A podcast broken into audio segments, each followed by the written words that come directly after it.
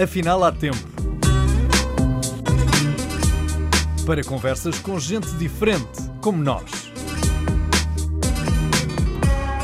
Um podcast de Jorge Gabriel.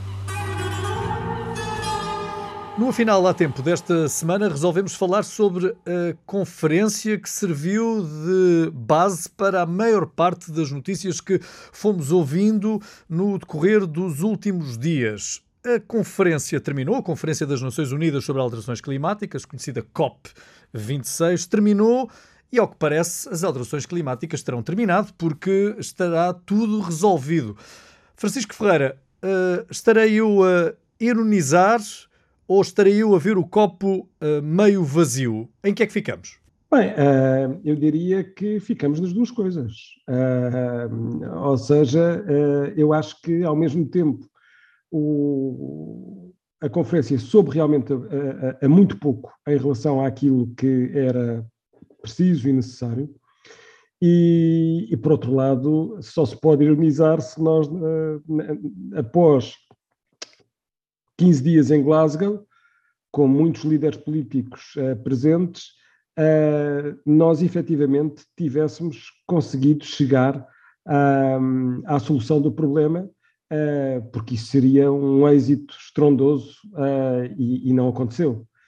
E, para além de que realmente as alterações climáticas têm esse grande e enorme problema, é que nós não conseguimos de um momento para o outro uh, terminá-las. Uh, e esse é um dos... Uh, é, é, é talvez, um, é talvez a, a principal dificuldade que nós temos em abordar esta questão, porque eh, enquanto que, que eh, para muitos problemas ambientais eh, nós conseguimos ver uma resposta eh, imediata ou relativamente imediata, ou temos tecnologias eh, à mão que conseguimos aplicar e ver uma resposta também direta, eh, o clima é algo que está em mudança. E mesmo que nós agora parássemos todas as emissões, de um momento para o outro, eu não iria, de forma alguma, deixar de ter alterações climáticas, nem deixar de ter aquecimento global, porque há, há toda uma resposta do sistema terrestre. As emissões que nós pomos, em primeiro lugar, convém percebermos que é assim, nós temos uma atmosfera que, felizmente, funciona como uma estufa e tem lá uma série de gases que nos assegura uma temperatura confortável. A nossa temperatura média ronda os dezasseis graus uh, e isso só é possível à custa de nós termos, por exemplo, o dióxido de carbono, de nós termos uh, mais alguns outros gases, porque senão a nossa temperatura era de menos dezoito graus e a vida na Terra não era como é. Portanto, ainda bem que nós temos a atmosfera com estes gases. O problema é que nós, ao aumentarmos a quantidade de, de gases de efeito de estufa que temos, como o próprio nome diz, são gases que armazenam o calor.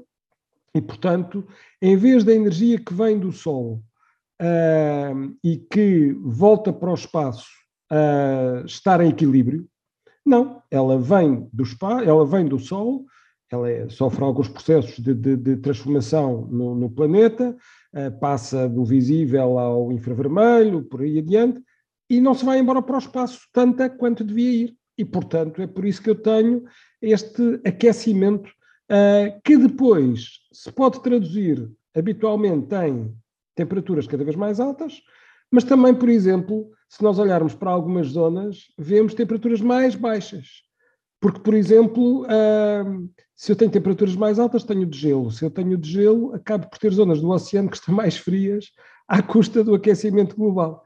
Uh, mas, portanto, os cientistas dizem-nos que se nós parássemos, se nós parássemos agora as emissões todas, iríamos continuar a ter efeitos dentro de dez, vinte anos. Ainda iríamos ter efeitos num prazo de dez, vinte anos.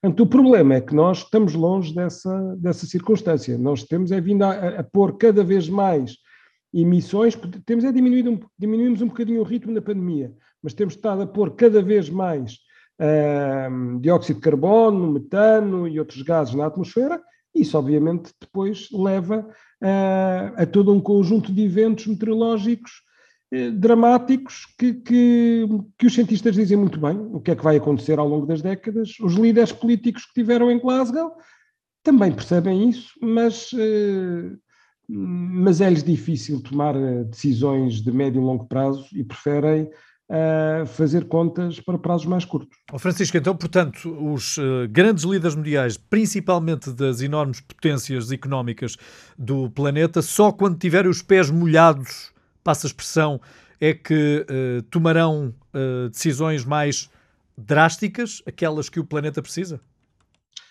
Eu até já tenho dúvidas em relação a isso, porque essa, essa é uma questão muito pertinente. Uh, é que nós temos tido catástrofes bastante significativas em países em desenvolvimento, em vulneráveis e em países desenvolvidos. Tivemos, por exemplo, um tufão dramático nas Filipinas em dois mil e doze. Uh, tivemos, uh, Madagascar neste momento está a sofrer uma seca absolutamente uh, brutal, uh, enorme, uh, e, e portanto uh, com consequências uh, que, que, desastrosas, de acordo Desumanas, com, com os relatos que têm sido feitos. E, mas também tivemos furacões uh, a ameaçarem e com... e com custos enormes uh, nos Estados Unidos, uh, no Golfo do México, uh, ao longo dos últimos, ao longo dos últimos anos. A grande diferença é que a capacidade económica dos Estados Unidos permite-lhes que eles, uh, em relação a, um, olhando para, por exemplo, para Nova Orleães, uh, aquilo que foi o Katrina em dois mil e cinco e aquilo que foram os uh, furacões mais recentes, o número de vidas humanas afetado foi muito menor. Porquê? Porque, entretanto, eles gastaram milhões e milhões e milhões e milhões de dólares para reconstruir diques, ver planos de contingência, etc, etcétera. Vai continuar a sair cada vez mais caro, mas eles têm a capacidade económica. O problema são os outros que não têm. E, por isso, eu acho que é aqui mesmo a falta de solidariedade entre as nações. Porque eu acho que os países ricos têm a capacidade de molhar os pés uh, para depois tirar a água. Uh, os países pobres, esses pura e simplesmente não têm e, inclusive, uh, têm a ameaça de, em alguns casos, deixar sequer de continuar a ser país, porque é uma ilha que fica inundada, porque estão a perder terreno, uh, porque pura e simplesmente já não há condições para viver no, no, no país que têm. Esse, esse equilíbrio que a natureza também nos mostra e que o Francisco há pouco uh, mencionou, de estarmos por um lado a ter degelo, uh, por outro a ter uh, uh, locais com temperaturas mais baixas, exatamente porque esse degelo ocorre, não é também alimento para que os negacionistas digam que é o ciclo normal da natureza e que há estas oscilações, vou repetir uma expressão, naturais do comportamento do, do clima? Bem, é, mas também por isso é que nós falamos de aquecimento global e depois das consequentes alterações climáticas, porque realmente é, é, há várias... Há várias é, há, há, Há vários filmes, diria, diria eu, que os negacionistas, por exemplo, apresentam, que é, bem, então, mas se eu tenho aquecimento global, eu não deveria ter a temperatura todos os anos a aumentar. Uh, ora bem, isso, isso não tem sentido nenhum, porque eu tenho uma variabilidade normal de ano para ano, e nós sabemos isso e sempre tivemos. E quando, mas quando eu olho para a tendência uh, de longo prazo, nós sabemos que aumentámos já um vírgula um graus em relação à era pré-industrial. E isso não há, não há cá dúvida nenhuma. E a questão é, ok, então causas naturais, quais causas naturais? Não há nenhum cientista uh, da área do clima, uh, com artigos publicados, revistos por pares, com, com argumentos válidos, que uh, afirme que, o que as alterações climáticas que nós temos... Uh, não existem, ou então que existem, mas não são devidas às atividades humanas.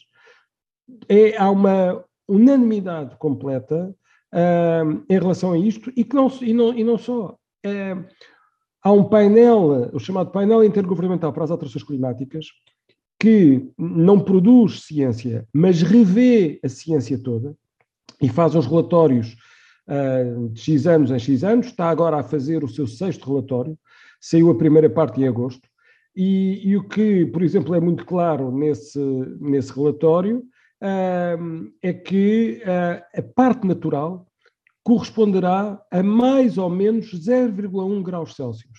zero vírgula um dos um vírgula um. Ora bem, é, é dez por cento.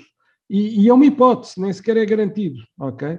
Portanto, não tenhamos dúvidas que eh, eh, tudo o que está em causa em relação ao aquecimento global e às alterações climáticas está suficientemente estudado e, eh, e, e, e sairmos a muito caro se nós realmente continuarmos a negar que, eh, eh, que, que há explicações alternativas. Uh, ou melhor, negar que há outras, uh, que, que as explicações que estão em causa não são verdadeiras e que há outras explicações uh, naturais que, que realmente uh, nos, uh, uh, nos apresentam o que está a passar. Não é verdade. Portanto, há, há, há efetivamente, aliás, nós falamos mesmo em evidências inequívocas, é o, é o termo que é utilizado. E, e há aqui uma nota que é importante, é que não há nenhum país que discorde. Portanto, este relatório do painel intergovernamental para as alterações climáticas, o chamado I P C C, este, estes relatórios têm que ser validados pelos países. E não há, e há unanimidade da parte dos países a dizer que, eh, que a informação que ali está é considerada verdadeira. Tal como, em Glasgow, a primeira parte dos textos é dizer isto mesmo. O problema é, é o depois. O problema não é no reconhecimento do problema, o problema está na ação, ou dizer o que é que, o que, é que realmente é, é preciso ou não fazer. Francisco, mas isso também nos leva a embater contra o muro, mesmo sabendo que o muro lá está, não é? O que é que nós pode, o que é que o cidadão comum pode fazer para que leve a que os decisores tomem as opções que já percebemos que têm que ser tomadas mais dia menos dia? Bem, eu acho que isso também depende muito do país em que nós vivamos, não é? Quer dizer, isto é, numa democracia como Portugal, eu acho que os cidadãos têm estado atentos a olhar para, para, para, para estas circunstâncias e, e para estas questões, até inclusive a quando do seu voto, a quando da, da, da sua opinião. Não sei quanto é que isso valerá, mas não, este é um tópico importante e é um facto que nós em Portugal temos um, uma, um roteiro para a neutralidade uh, carbónica para dois mil e cinquenta, temos desde há umas semanas atrás uma lei portuguesa para o clima que pode inclusive uh, uh, vir a tornar mais ambiciosas as metas que estão em cima da mesa. Uh, nós temos estado a fazer enormes investimentos em energias renováveis e a retirar uh, o uso do carvão. Uh, portanto, tudo depende muito, uh, tudo depende muito do, do, do país, e isto estou, estou a pensar mais em termos de ação política, porque, como é evidente, nós próprios temos um papel fundamental uh, na, na, no nosso comportamento uh, em termos da, da sociedade. Se nós optarmos apenas por usar o automóvel e nunca usarmos o transporte público, quando se o pudermos fazer, também depende do local onde vivemos, também depende das circunstâncias, mas eh, se nós optarmos eh, eh, sempre por usar o automóvel individual, se nós optarmos por comer a quantidade excessiva de carne que comemos, não precisamos ser vegetarianos, mas até por razões de saúde, eh, nós em Portugal comemos carne a mais, proteína animal a mais. Se nós, por exemplo, desperdiçarmos uh, menos energia em nossas casas porque temos um melhor isolamento, em vez de precisarmos estar a usar os aquecedores a óleo, que são excepcionalmente ineficientes, muito mais do que devíamos. Quer dizer, há, há muitas coisas, bem, e depois ainda outras questões, que é, se nós mudarmos a nossa mentalidade e percebermos que uh, o planeta é finito, os recursos são finitos, e se calhar não tem sentido nós basearmos a nossa satisfação uh, em mais e ma- em, em maior e maior consumo, que significa também maior desperdício, isso também faz toda a diferença. Portanto, há questões em relação à, à forma como nós vivemos, às nossas opções políticas, depois àquilo que as autarquias fazem. É fundamental aqui a questão da, da, das cidades, é, é absolutamente crucial, um, e depois as posições dos países, e nomeadamente Portugal aqui está num dos blocos mais importantes e mais uh, na linha da frente, que é a, a União Europeia, uh, que apesar, por exemplo, de não estar em linha ainda com o Acordo de Paris, nas suas metas, é, de longe, dentro dos desenvolvidos, uh, o bloco que está mais à frente. E, e essa portanto... será talvez outra das questões, a propósito do Acordo de Paris. Uh... Há COPs, há encontros, há constatações científicas sobre as alterações climáticas e o que vemos passados uh, estes anos do Acordo de Paris é que nem esse nós fomos capazes de corresponder com aquilo que foi decidido na altura. E o cidadão comum uh, acompanha a COP vinte e seis e pergunta, lá estão eles outra vez reunidos para dizer mais do mesmo e para depois não fazerem rigorosamente nada. E, e, vamos lá ver. Rigorosamente uh... nada é um exagero da minha parte. Exato. Essa, não, é, é, é, essa, parte, essa parte eu acho que é muito importante, porque uma coisa é saber a pouco, outra coisa é, é, é saber a nada, ok? É que, um, é que também vamos, vamos reconhecer o seguinte, quando, quando estávamos em, em Paris, em dois mil e quinze, a expectativa de aumento da temperatura, ao longo das próximas décadas, variava entre três vírgula quatro a três vírgula sete graus. A expectativa de aumento neste momento, depois de Glasgow, rondará, muito provavelmente, dois vírgula um, dois vírgula dois. Ou seja, nós conseguimos, mesmo assim, passar de uma expectativa de três vírgula quatro, três vírgula sete para dois vírgula um, dois vírgula dois. Pode-se dizer, ok, então isso é suficiente. Não é. Não é porque o objetivo de nós impedirmos alterações dramáticas é um vírgula cinco. E nós como, estamos com dois vírgula um, dois vírgula dois, se cumprirmos as metas. Porque há aqui uma questão fundamental, que é eu anunciar as metas e depois não as cumprir. Também, em alguns casos, posso ir mais além, mas noutros posso não as cumprir. E, portanto, é, é realmente crucial perceber que estas conferências, mesmo assim, tiveram decisões muito positivas. Houve um acordo, nunca se tinha falado em acabar com os combustíveis fósseis, ou com o apoio aos combustíveis fósseis, etcétera. Bem, isso começou a ser introduzido, foi introduzido nesta conferência. Foi enfraquecido na parte final, porque a Índia resolveu tirar o, mudar a palavra de deixar de usar o carvão para passarmos a diminuir apenas o uso do carvão. Com o apoio da China, certo? A Índia, exatamente, a Índia e a China. E, portanto, isso sem dúvida que, que faz aí um pouco a diferença. Mas, mas é um passo.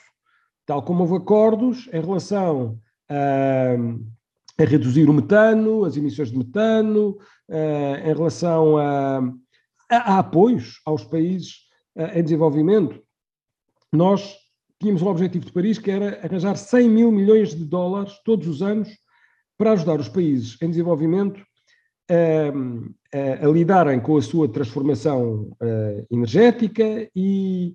E, e também para se adaptarem às mudanças do clima. Uh, bem, é um facto que nós não chegamos lá. Estamos em setenta e oito mil milhões.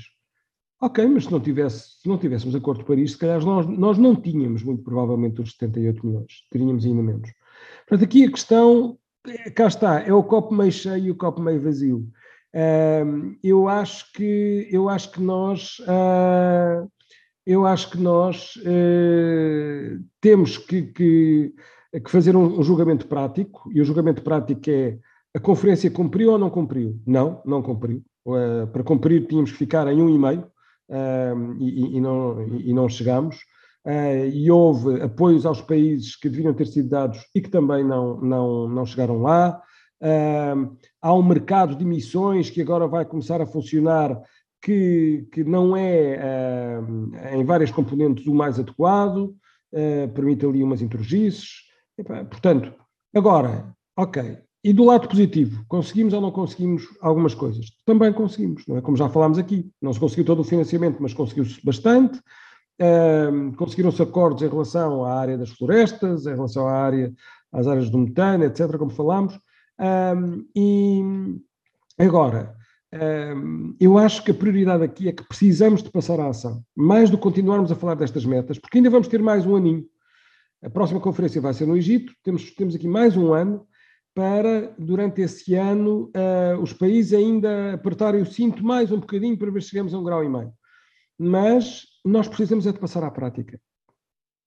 E essa passagem à prática não vai custar ao bolso do cidadão comum? Essa mudança de hábitos uh, não levará a que também nos atinja o nosso, para, para muitos, já parco o orçamento mensal que têm para gerir, dado que estas alterações que temos uh, vindo a uh, reconhecer na nossa fatura da eletricidade, por exemplo, parte uh, dessa alteração para as renováveis são uh, custeadas por nós, essas despesas, não é?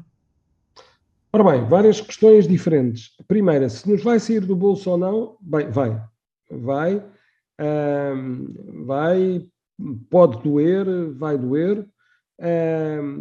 Eu, eu, eu vou ser aqui um bocadinho violento, que é, é bom que doa, mas não é bom que doa a quem não tem dinheiro.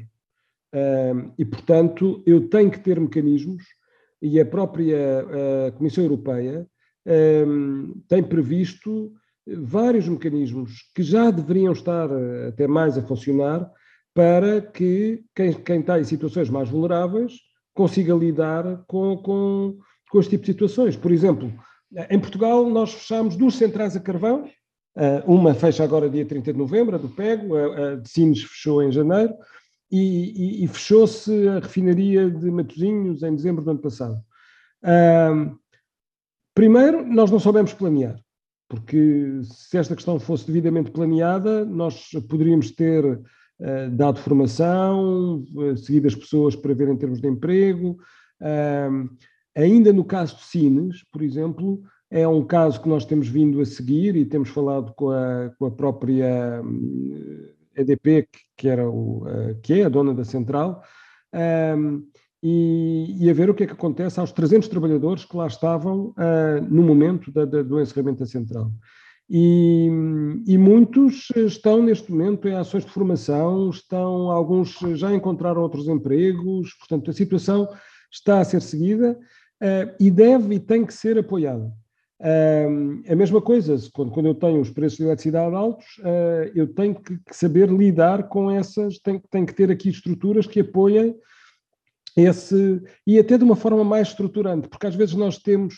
Nós temos esta ideia de, bem, então, mas se eu der uns euros, uh, já consigo lidar com a questão. Não, eu se calhar tenho que isolar a casa das pessoas uh, e gastar uns quantos milhares de euros a isolar a casa das pessoas, que é para eu garantir que o aquecimento não precisa estar ligado tanto tempo.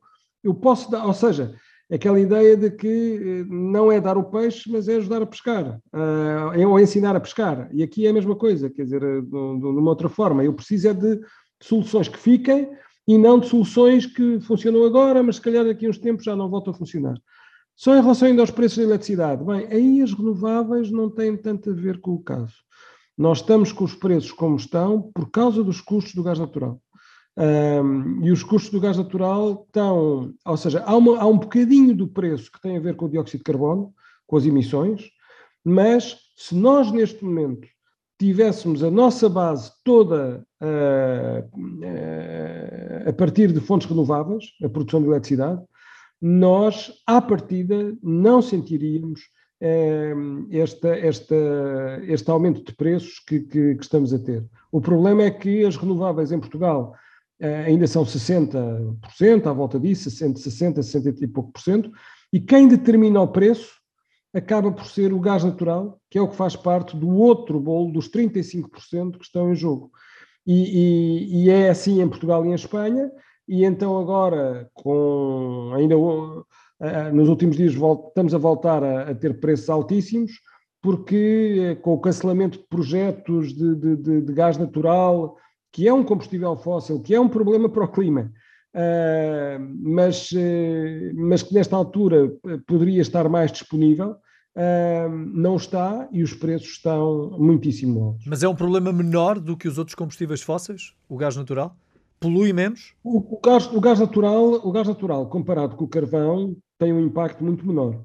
uh, para se ter, uma, eu diria, na ordem quase de, de apenas um terço. As emissões, para eu, para eu produzir a mesma eletricidade, uh, através de carvão ou através de uma, de uma chamada central de ciclo combinado a gás natural, uh, o, o gás natural tem emissões... Uh, Um, à volta de trinta e cinco por cento, quarenta por cento, em comparação com o carvão. Portanto, bem abaixo, bem abaixo.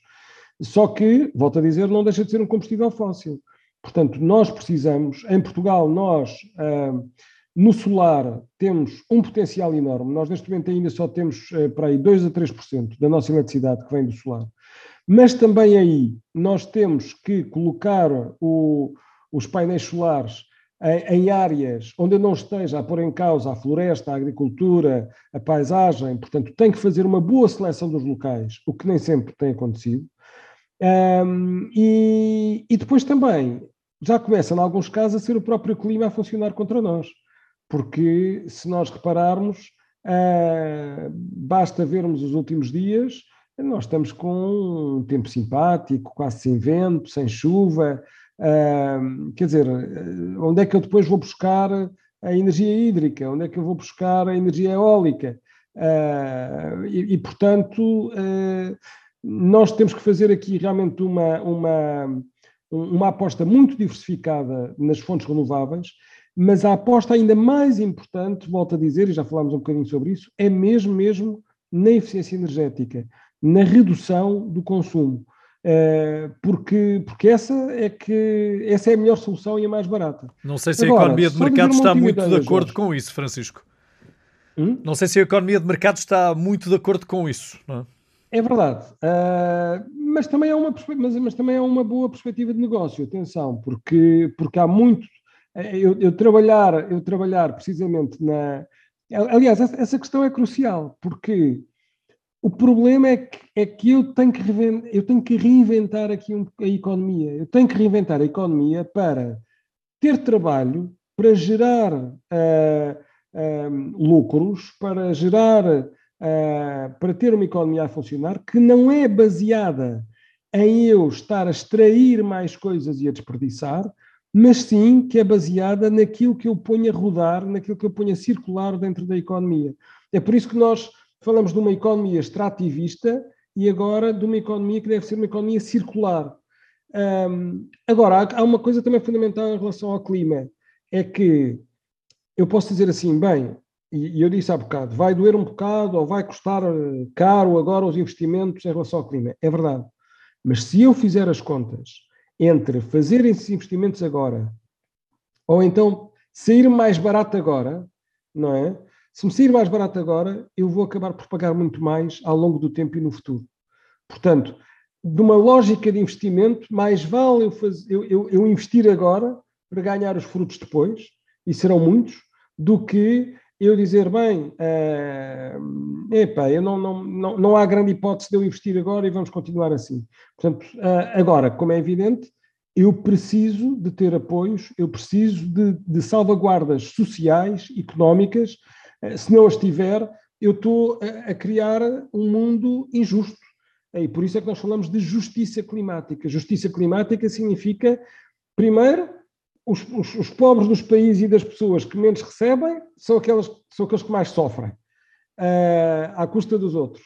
E depois, porque, uh, efetivamente, eu tenho que, uh, que salvaguardar as situações mais uh, complicadas. Francisco, mais dois assuntos sensíveis. Uh, a tecnologia tem ajudado muito a que se conseguissem encontrar estas fontes renováveis uh, de, que substituem, em parte, a utilização dos combustíveis fósseis, mas ainda não existe um gigante power bank que uh, conserve a energia, por, por exemplo, produzida pelo, pelo sol. Ela quase que tem um consumo direto. Uh, ela, à medida que o sol uh, aparece, ele é imediatamente consumido. Com o vento precisamos Jorge, dele, já não é? temos, já temos. Mas já temos já em temos quantidade suficiente? Em Portugal já numa quantidade bastante razoável, mas temos que aumentar. Quer dizer, qual, onde, é, onde é que eu tenho aqui o power bank? O power bank são, são, é um conjunto de barragens que nós temos em Portugal. Ou seja, hum, barragens como hum, a do Alqueva, eh, do Sabor, no Tua, no futuro Alto Tâmega, eh, Raiva, na zona do Mondego. Mas não são já eh, barragens a mais? Não, todas estas barragens, todas estas barragens que já existem, exceto o Tâmega que está a ser terminado, são barragens que funcionam com bateria. Portanto, são barragens que eh, são, são, é uma sequência de barragens, portanto, não é uma barragem, é uma sequência de barragens, em que eh, tudo o que é eletricidade que está em excesso, Uh, a água é bombada para a barragem de cima uh, e depois, quando eu preciso de utilizar essa energia, uh, a, a barragem volta a descarregar. Portanto, eu tenho ali a água a, a, a ir para cima e para Vou baixo oscilar, para me garantir esse armazenamento. Uh, e Portugal tem essa vantagem. Nem todos os países têm esta vantagem de ter uma capacidade ainda grande de armazenamento de eletricidade. Mas há aqui uma segunda oportunidade, que é o hidrogênio.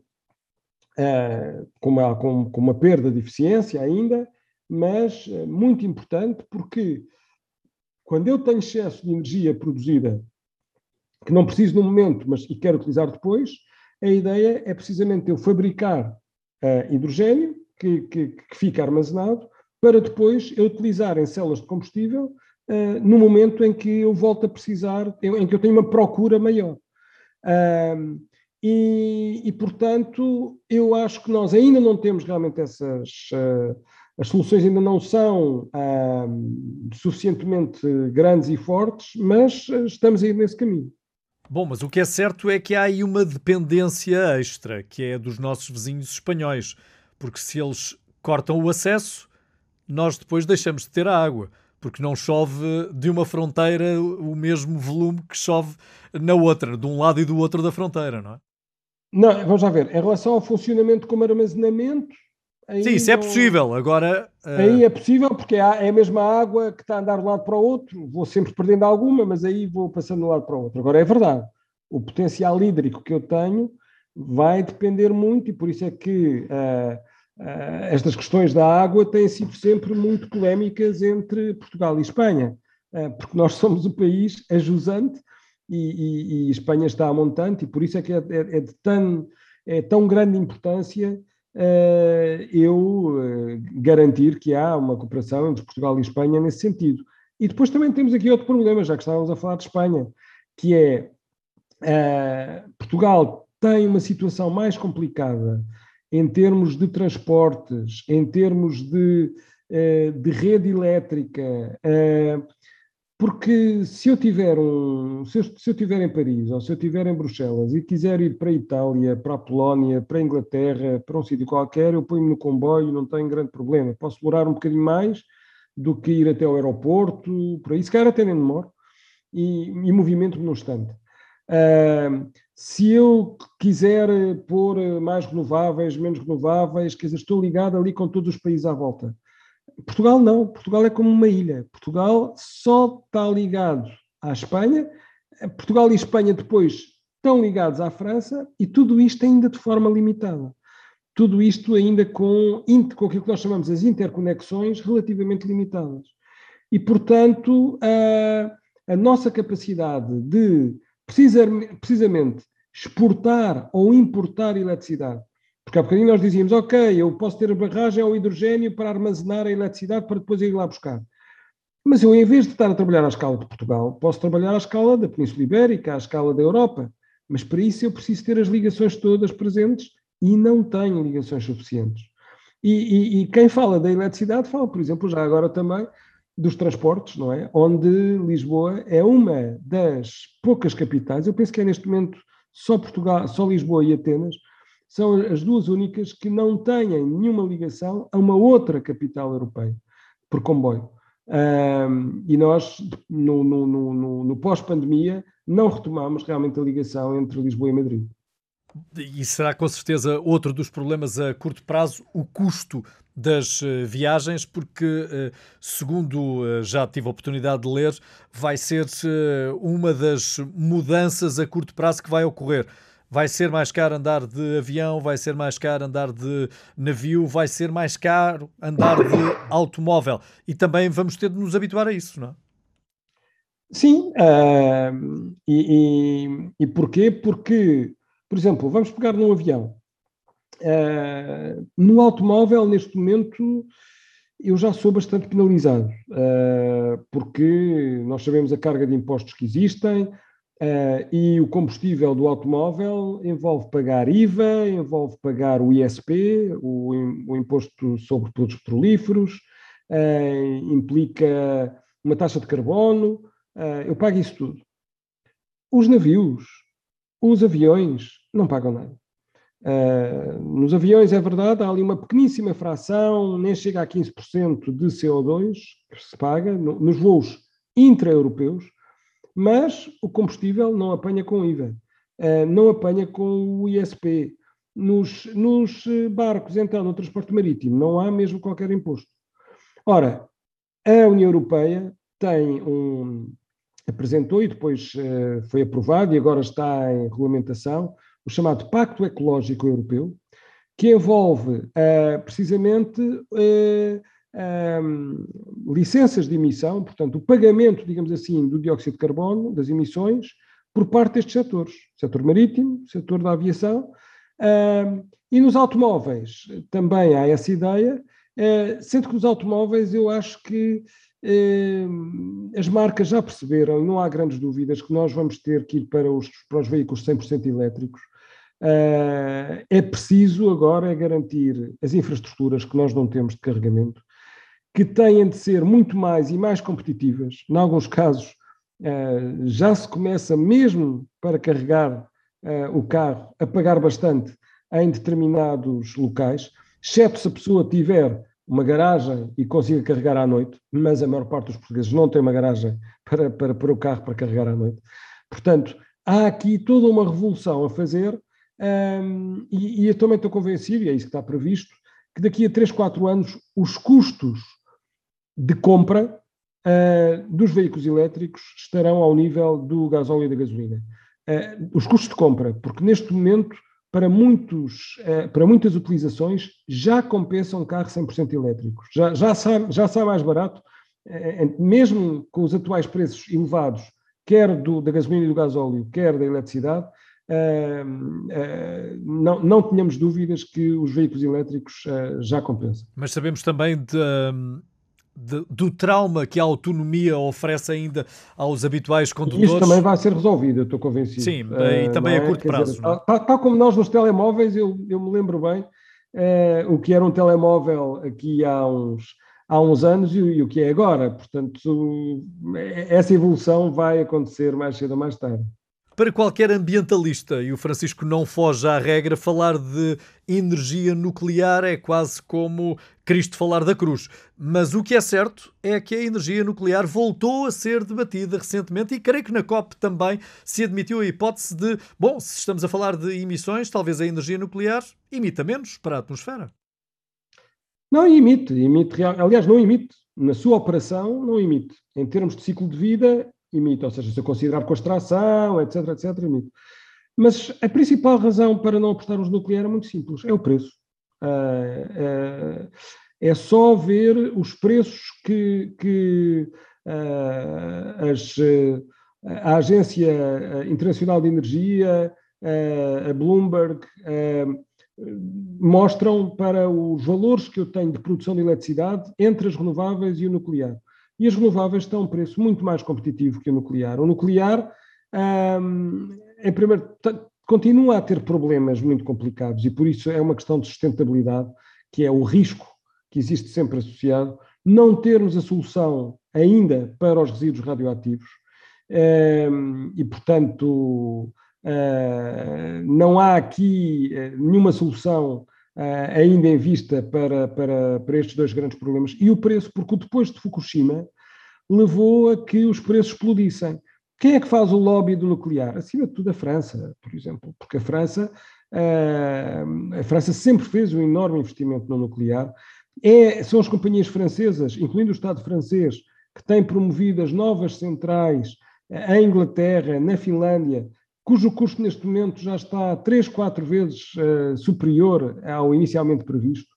Uh, e, e, portanto, uh, A energia nuclear, em, em nosso entender, já nem precisa de ser um tabu, quer dizer, isto é, pura e simplesmente, a decisão deve ser uma decisão económica e aí o nuclear cai e depois, obviamente, há critérios de sustentabilidade que também o afundam ainda mais.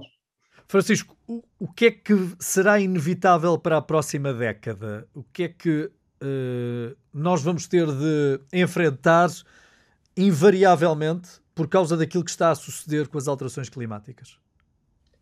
Bem, não haja dúvidas que vamos ter uh, mais ondas de calor. Uh, a expectativa em Portugal é que a temperatura média, inclusive, ao longo destas próximas décadas, suba três a sete graus, o que é muito, muito significativo. Uh, vamos ter o aumento do nível do mar, o que significa que, com tempestades oceânicas, que também se prevêem que sejam mais frequentes, vão pôr em causa a areia que nós temos em muitas praias. Isso já aconteceu em vários anos e a questão agora é que vai ser mais frequente.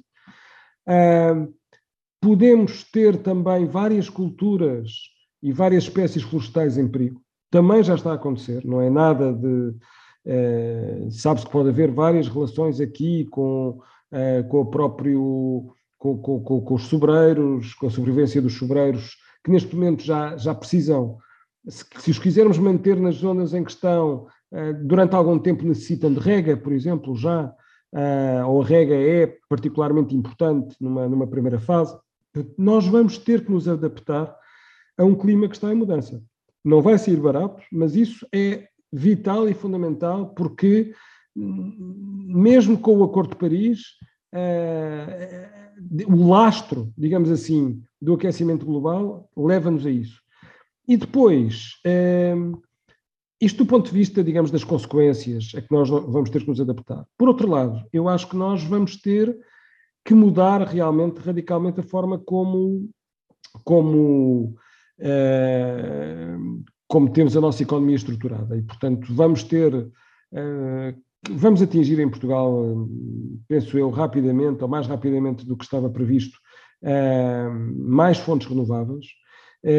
Vamos fazer, se fizermos a aposta certa no transporte público, no andar de bicicleta, no andar a pé, vamos ter cidades melhores, mais saudáveis, com menos poluição do ar, com menos ruído.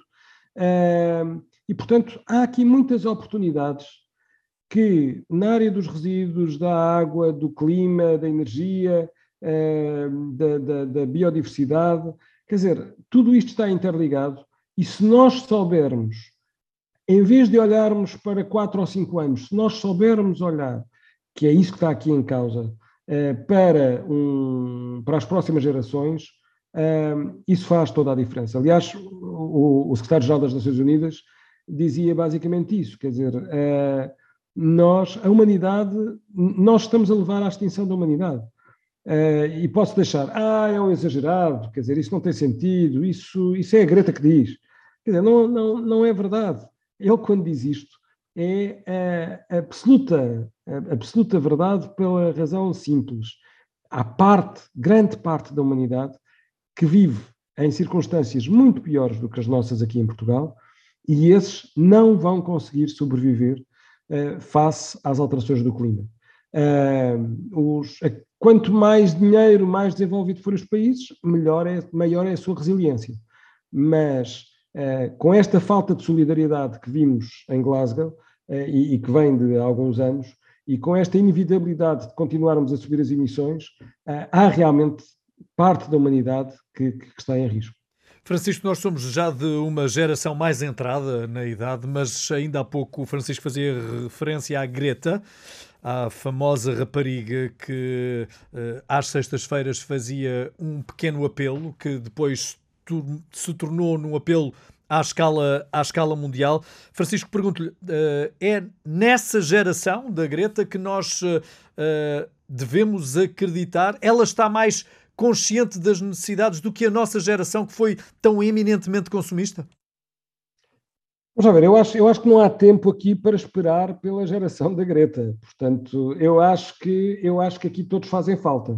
E, portanto, os jovens tiveram, sem dúvida, um papel absolutamente crucial e fundamental no alerta em várias partes do mundo. Aliás, em todo o mundo, para, uh, uh, para desenvolver movimentos de alerta sobre esta questão de, de, de, das alterações climáticas, uh, foram e vão continuar a ser uh, fundamentais, uh, mas... Esta ideia de que, bem, serão eles a mudar, serão eles que vão fazer a diferença, portanto não há problema, nós já, nós já espativámos o que havíamos a espatifar, a esperança está com eles.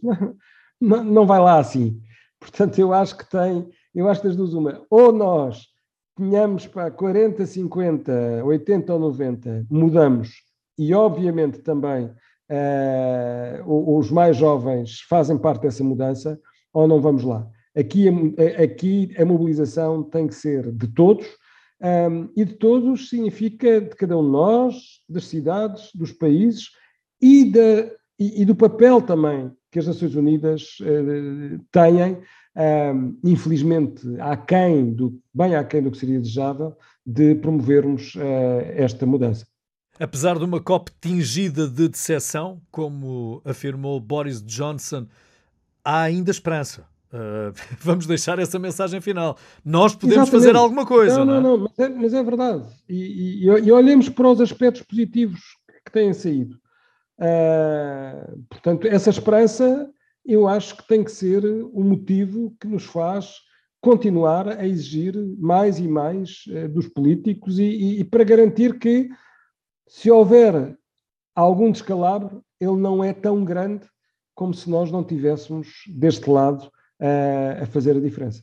Que bem pregas, Frei Tomás. Não chega só uh, esperar que alguém pregue as alterações do nosso comportamento. Temos também que ser nós individualmente a fazê-lo, não é, Francisco?